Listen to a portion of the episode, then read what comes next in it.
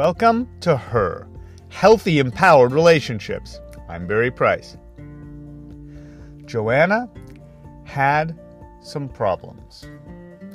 Her problems seemed on the outside to be about how men had disappointed her, including her ex husband, with whom she'd had a couple of children who were now grown and out of the house. Her problems included the men that were disappointing her that she would meet in person or online. Her problems also seemed to include those stretches of time where she didn't meet men at all or have any kind of dates or possibilities.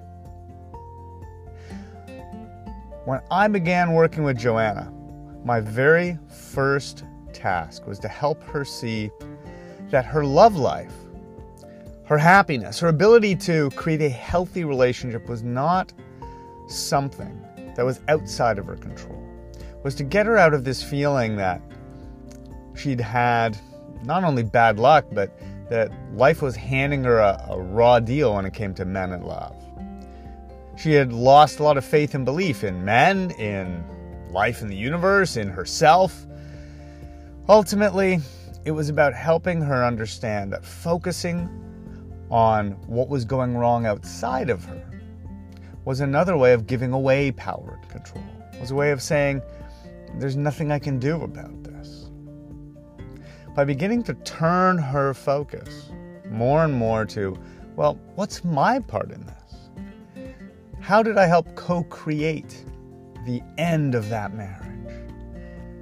What is it about me, not that's wrong with me, because too often that's the, the fear or the thing that makes us shy away from doing self work or self awareness stuff, is this feeling that there must be fault or blame or, or something wrong. But instead of what's wrong with me, it's what am I doing? What is it about the way that I'm showing up that's attracting these guys? By beginning to focus less on him he and more on me and I, she began to increasingly see that there were things that she was doing that were contributing to her disappointing relationships and dates and lack of dates, all these phases. For instance, she was carrying expectations that were based on a fantasy that she had.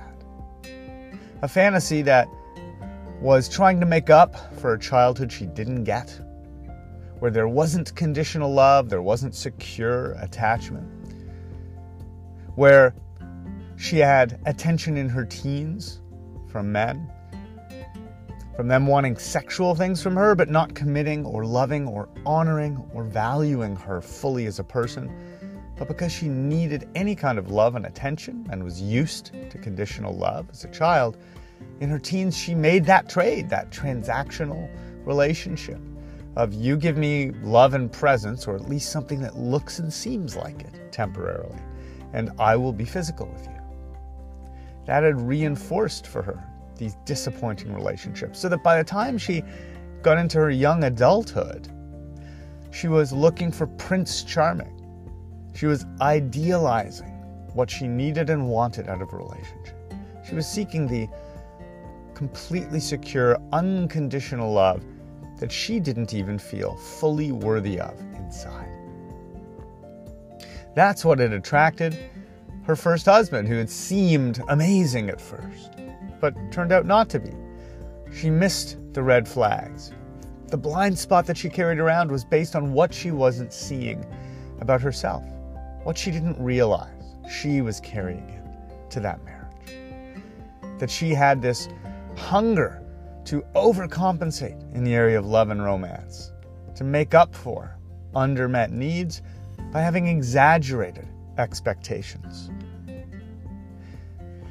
Once she got out of that marriage in the divorce, she was so devastated and disappointed that her dream that Camelot hadn't existed, this thing that she thought would finally be her safe haven, that instead she completely withdrew she lost faith in herself and men and dating, and she just wanted to be on her own. And she stayed on her own as long as she could until the kids were grown and raised. But that was also a starvation diet. She was undertouched underloved, felt a lack of connection. So that when she finally allowed the dam to burst, so to speak, she ended up with somebody that was unbelievably passionate and sensual and had chemistry and paid intense attention to her. But again, because she was making up for an unmet need, it wasn't done in a healthy way.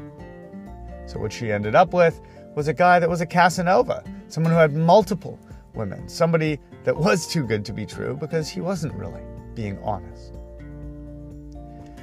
By focusing on what she wanted to see him as, she missed the parts of who he was. She missed the parts that didn't fit with what she really needed. This is cognitive distortion at its best. We can't see something if we emotionally have a vested interest in not seeing it. She'd gone on like this for years, so we began to help her put those pieces together. As soon as she began to see how she had been contributing to each of these situations, what expectations did I carry into that? And underneath those hopes and expectations, those extreme hopes and expectations at times, which unmet needs of mine was I compensating for? So, for you today, one of the most valuable things you can do is look at your current dating or relationship situation and maybe your past ones too, and ask yourself, what expectations did I carry in that got disappointed? Any disappointments you had or have now with men or a man or a past relationship, there's always an unmet need that you are trying to get met through that expectation. Chart out those expectations underneath your disappointments and identify the unmet need and ask yourself where did this unmet need really start in my life? Is this a deeper pattern that I'm trying to make up for from childhood or my teen years? Is this a theme in my life? As we begin to identify those things, we can work on them, heal them, and empower you so that you can have a healthy and empowered relationship. Much love.